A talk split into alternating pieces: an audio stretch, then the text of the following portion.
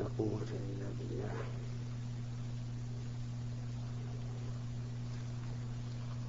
ثامن خامس. السلام ورحمة الله.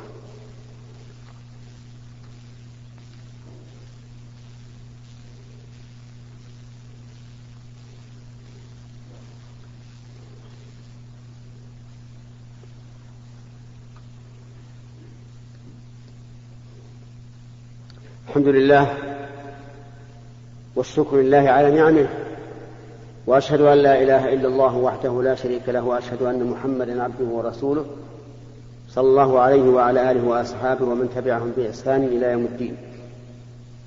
أما بعد فهذا هو اللقاء الخامس والثمانون من اللقاءات الأسبوعية التي تتم كل خميس وهذا هو الخميس الحادي عشر من شهر شعبان عام خمسة عشر وأربعمائة وألف.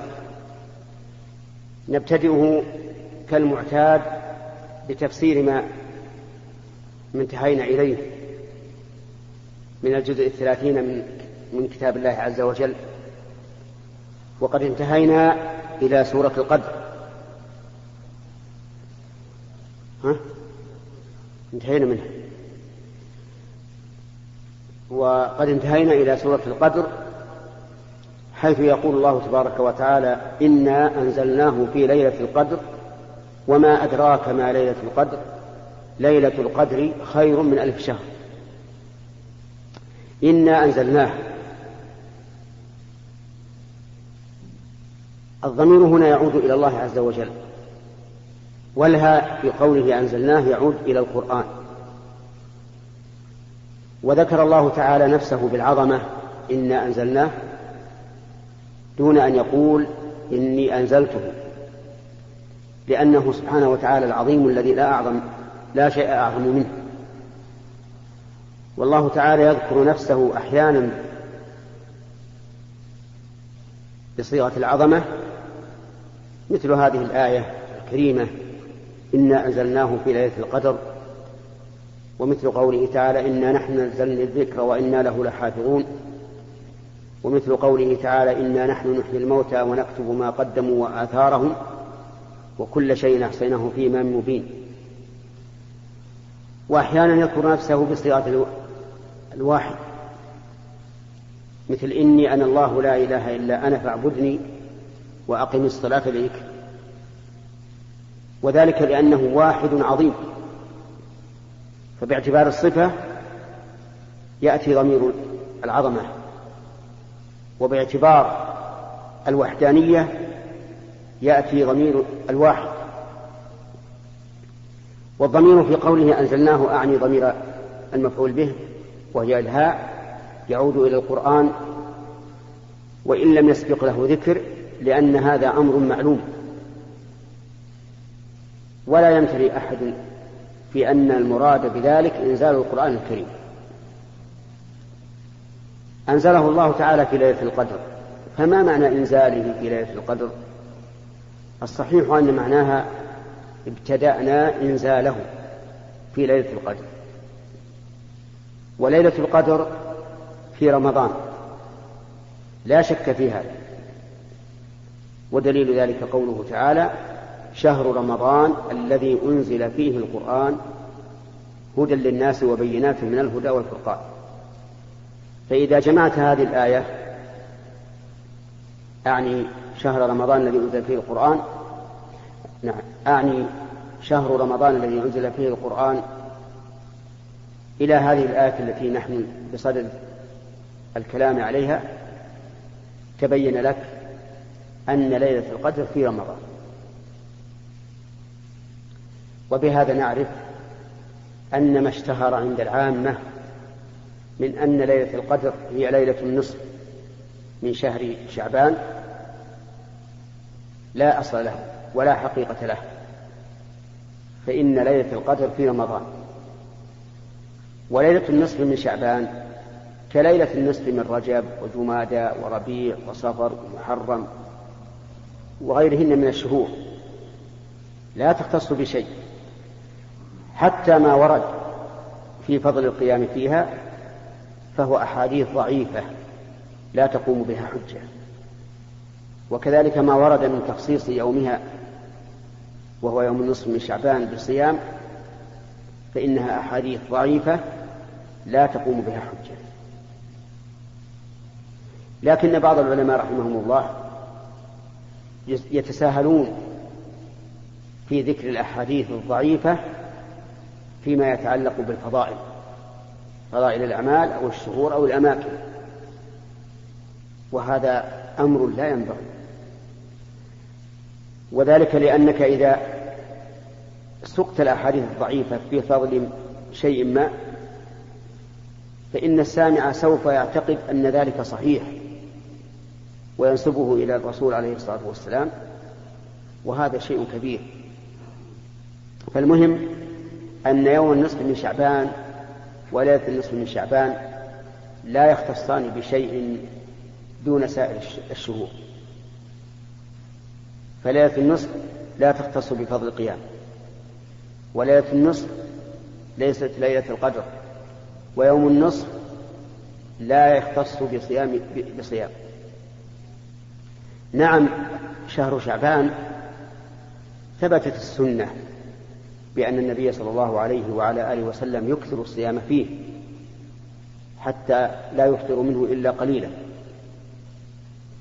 وما سوى ذلك مما يتعلق بصيامه لم يثبت عن النبي صلى الله عليه وعلى آله وسلم إلا ما لسائر الشهور كفضل صوم ثلاثة أيام من كل شهر وأن تكون في الثالثة عشر والرابعة عشر والخامسة عشر وهي أيام البيض وقوله تعالى في ليلة القدر ما معنى القدر؟ هل هو الشرف؟ كما يقال فلان ذو قدر عظيم أو ذو قدر كبير أي ذو شرف كبير. أو المراد بالقدر التقدير لأنه يقدر فيها ما يكون في السنة. لقول الله تعالى إنا أنزلناه في ليلة مباركة إنا كنا منذرين. فيها يفرق كل أمر حكيم أي يفصل ويبين. من العلماء من قال هذا ومن العلماء من قال بهذا والصحيح أنه شامل للمعنيين فليلة القدر لا شك أنها أنها ذات قدر عظيم وشرف كبير وأنه يقدر فيها ما يكون في تلك السنة من الإحياء والإماتة والأرزاق وغير ذلك. ثم قال جل وعلا وما أدراك ما ليلة القدر. وهذه الجملة بهذه الصيغة يستفاد منها التعظيم والتفخيم وهي مضطردة في القرآن الكريم. قال الله تعالى وما أدراك ما يوم الدين ثم ما أدراك ما يوم الدين. وقال تعالى الحاقة ما الحاقة القارعة ما القارعة. وما أدراك ما القارعة. فهذا هذه الصيغة تعني التفخيم والتعظيم. فهنا قال وما أدراك ما ليلة القدر. أي ما أعلمك ليلة القدر وشأنها وشرفها وعظمها ثم بين هذا بقوله ليلة القدر خير من ألف شهر. وهذه الجملة كالجواب للاستفهام الذي سبقها. وهو قوله وما أدراك ما ليلة القدر. ليلة القدر خير من ألف شهر أي من ألف شهر ليس فيه ليلة القدر. والمراد بالخيرية هنا ثواب العمل فيها وما ينزل الله تعالى فيها من الخير والبركة على هذه الأمة. ثم ذكر ما يحدث في تلك الليلة فقال تنزل الملائكة والروح فيها.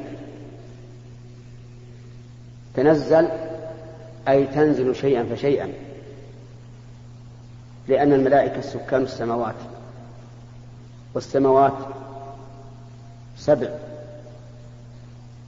فتنزل الملائكة إلى الأرض شيئا فشيئا حتى تنبع الأرض.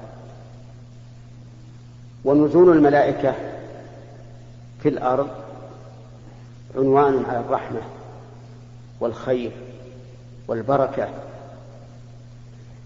ولهذا إذا امتنعت الملائكة من دخول شيء كان كان ذلك دليلا على أن هذا المكان الذي امتنعت الملائكة من دخوله قد يخلو من الخير والبركة. كالمكان الذي فيه الصور. فإن الملائكة لا تدخل بيتا فيه صورة. يعني صورة محرمة. لأن الصورة إذا كانت ممتهنة في فراش أو مخدة فأكثر العلماء على أنها جائزة. وعلى هذا فلا تمتنع الملائكة من دخول المكان لأنها لأنها لأنه لو لو امتنعت لكان ذلك ممنوعا. فالملائكة تتنزل في ليلة القدر بكثرة ونزولهم خير وبركة وقوله بإذن ربهم أي بأمره والمراد به الإذن الكوني لأن إذن الله أي أمره ينقسم إلى قسمين إذن كوني وإذن شرعي. فقوله تعالى شرعوا لهم من الدين ما لم يأذن به الله أي ما لم يأذن به شرعا. لأنه قد أذن به قدرا فقد شرع من دون الله. لكنه لكنه ليس بإذن الله الشرعي. وإذن قدري كما في هذه الآية.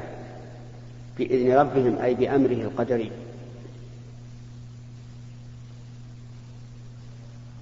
وقوله من كل أمر قيل إن من بمعنى الباء أي بكل أمر. أي بكل أمر مما يأمره الله مما يأمرهم الله به وهو مبهم لا نعلم ما هو. لكننا نقول إن تنزل الملائكة في الأرض عنوان على الخير والرحمة والبركة. سلام هي. الجملة هنا مكونة من مبتدأ وخبر. والخبر فيها مقدم والتقدير هي سلام. أي هذه الليلة سلام. ووصفها الله تعالى بالسلام لكثرة من يسلم فيها من الآثام وعقوباتها. قال النبي صلى الله عليه وعلى آله وسلم من قام ليلة القدر إيمانا واحتسابا غفر له ما تقدم من ذنبه ومغفرة الذنوب لا شك أنها سلامة من وبائها وعقوباتها. هي حتى نعم حتى مطلع الفجر. أي تتنزل الملائكة في هذه الليلة حتى مطلع الفجر أي إلى مطلع الفجر. وإذا طلع الفجر انتهت ليلة القدر. آه، سبق أن قلنا إن ليلة القدر في رمضان. لا شك. لكن في أي جزء من رمضان أفي أوله أو وسطه أو آخره نقول الجواب عن على هذا إن النبي صلى الله عليه وعلى آله وسلم اعتكف العشر الأول ثم العشر الأوسط تحريا لليلة القدر. ثم قيل له إنها في العشر الأواخر. فاعتكف العشر الأواخر. إذا فهي أعني ليلة القدر في العشر الأواخر من رمضان. وفي أي ليلة منها؟ الله أعلم. قد تكون في ليلة إحدى وعشرين أو في ليلة ثلاثين أو فيما بينهما. لم يأتي تحديد لها في ليلة معينة كل عام. ولهذا أري النبي صلى الله عليه وعلى آله وسلم ليلة القدر ليلة إحدى وعشرين ورأى في المنام أنه يسجد في صبيحتها في الماء والطين. فأمطرت السماء تلك الليلة أي ليلة ليلة 21 فصلى النبي صلى الله عليه وعلى آله وسلم في مسجده وكان مسجده من عريش. لا يمنع تسرب الماء من السقف. فسجد النبي صلى الله عليه وسلم صباحها أي في صلاة الفجر في الماء والطين. ورأى الصحابة رضي الله عنهم على جبهته أثر الماء والطين. ففي تلك الليلة كانت في ليلة 21 ومع ذلك قال التمسوها في العشر الأواخر.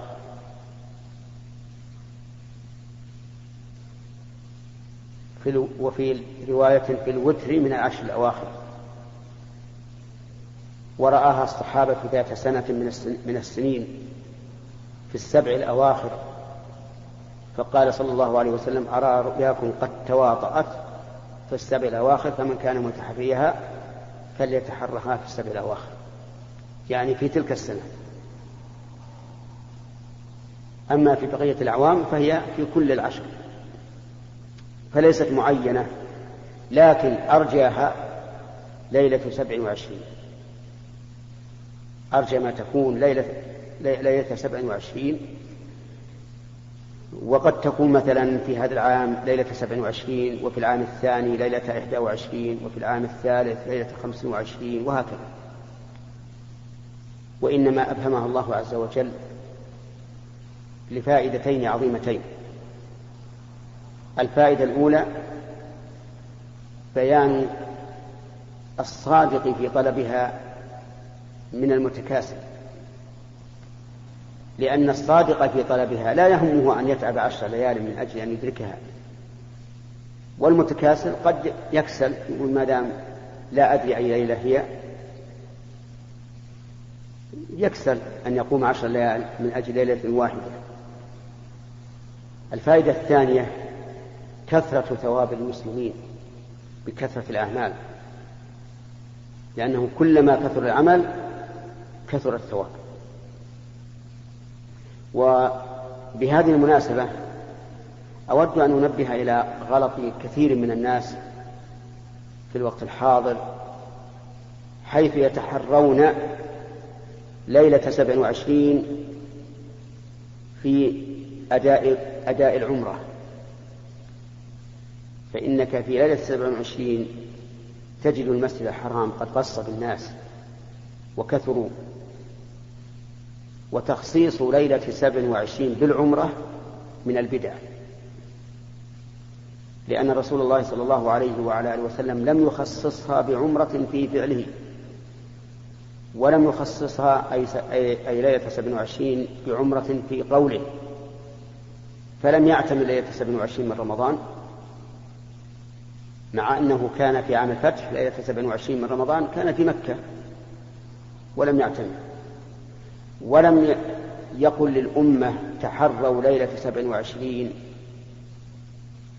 في العمرة أو بالعمرة. لم يقل للأمة تحروا ليلة سبع وعشرين بالعمرة. وإنما أمر أن نتحرى ليلة سبع وعشرين بالقيام فيها. لا بالعمرة وبه يتبين خطأ, خطأ كثير من الناس. وبه أيضا يتبين أن الناس ربما يأخذون دينهم كابرا عن كابر على غير أساس من الشرع. فاحذر أن تعبد الله إلا على بصيرة. بدليل من كتاب الله؟ أو سنة رسوله صلى الله عليه وعلى آله وسلم أو عمل الخلفاء الراشدين الذين أمرنا باتباع سنتهم. وبهذا انتهى الكلام على سورة القدر. نسأل الله تبارك وتعالى أن يبلغنا وإياكم إياها في هذا العام وفيما بعده على خير وسلام وأن يتقبل منا ومنكم إنه على كل شيء قدير. والآن إلى الأسئلة. فنبدأ باليمين. بسم الله فضيلة الشيخ أثابكم الله. هل ركعتين الاستخارة مشروعة فقط في الأمر الذي لم تتب هل ركعتا الاستخارة؟ ركعتا. الاستخارة. نعم. هل ركعتا الاستخارة مشروعة فقط في الأمر الذي لم تتبين فيه المصلحة؟ أم أنها تفعل في كل أمر يقدم عليه ولو كان ظاهر الخير؟ كإمامة مسجد أو خطبة امرأة. إيه الكسر أو خطبة امرأة. أو خطبة امرأة صالحة. وما شابه ذلك. أرجو التوضيح. وجزاكم الله خير الجزاء. صلاة الاستخارة هي أن الإنسان إذا هم بالأمر وتردد في عاقبته فإنه يستخير الله. أي يسأل الله خير الأمرين الإقدام أو أو الترك. فيصلي ركعتين من غير الفريضة فإذا سلم قال اللهم إني أستخيرك بعلمك وأستقدرك بقدرتك وأسألك من فضلك العظيم فإنك تعلم ولا أعلم وتقدر ولا أقدر وأنت علام الغيوب اللهم إن كنت تعلم أن هذا الأمر ويسميه خير لي في, في ديني ودنياي أو قال عاقبة أمري. وعاجله فاقدره لي ويسره لي. وإن كنت تعلم أنه شر لي في ديني ودنياي وعاقبة أمري وعاجله فاصرفه عني واصرفني عنه واقدر لي الخير حيث كان ثم رضني به. فإذا فعل ذلك واستقر رأيه بعد هذا على الإقدام أو الترك فإن الله سبحانه وتعالى إذا كان قد قبل منه يجعل الخير فيما حصل. ولكنه لا يستخير في كل شيء. يعني ليس الإنسان إذا إذا أراد أن ليس الإنسان إذا أراد أن يتردى أن يقول استخر الله. إذا أراد أن يذهب يصلي مع الجماعة نقول استخر الله. إنما يستخير الله في أمر لا يدري ما عاقبته. ومن ذلك إمامة المسجد. لو عرض عليه إمامة المسجد ولم يترجح عنده الإقدام والترك هل يستخر الله؟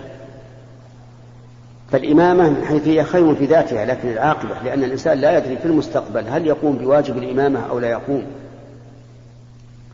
وهل يستقر في هذا في هذا المسجد أو لا يستقر؟ وهل